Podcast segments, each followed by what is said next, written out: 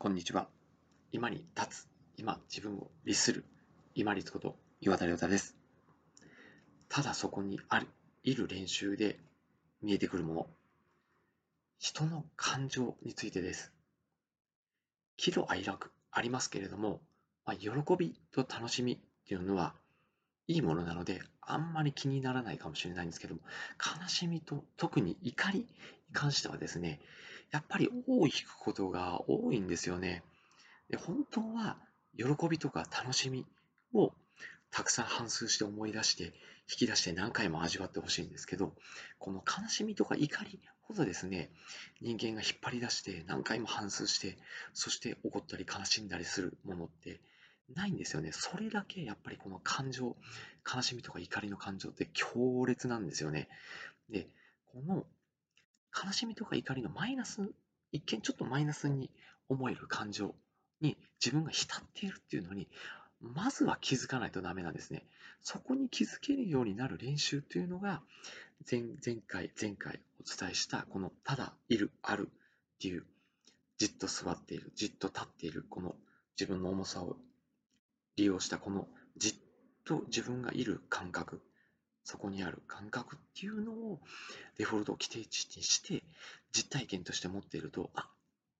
自分今ちょっと怒ったなとか悲しんでるなっていうのが離れたところから自分を見ることができます。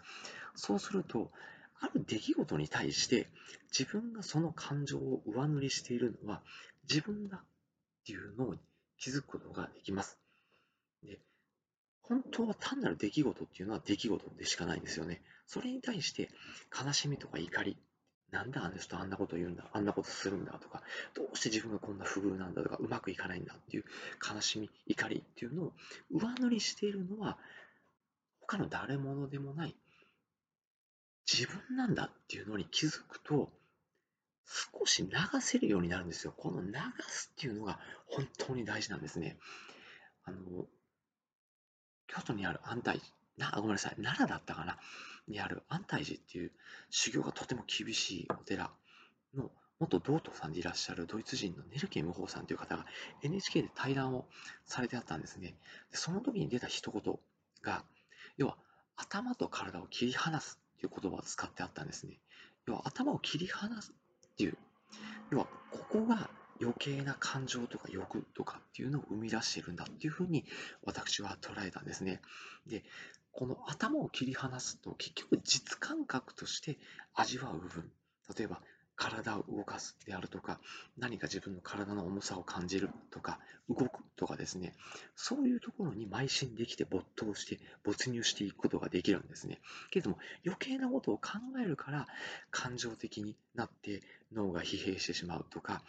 余計なことを言ったりしたりしてしまうとかっていうふうに走ってしまうんですよ。その前に気づくためには自分のその違和感に気づくざわざわっとしたこの怒りとか悲しみっていう感覚に自分が今陥ってるなっていうのにまず気づかないとダメなんですね。気づくためにはこのどっしりと座って静かに自分が今ある、いるだけの感覚に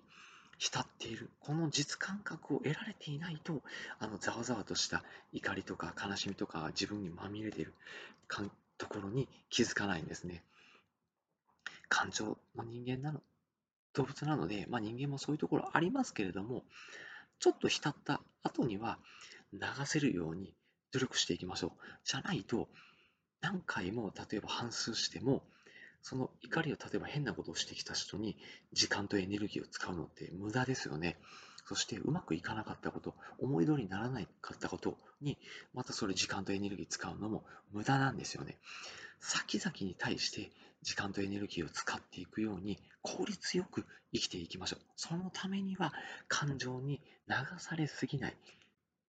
流されすぎないためには気づく。気づくためには静かな今ただある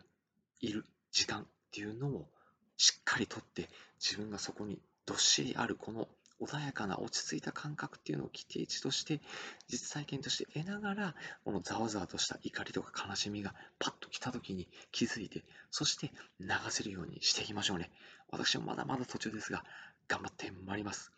本日もご清聴いただきましてありがとうございました。皆様にとって一日良い日となりますように。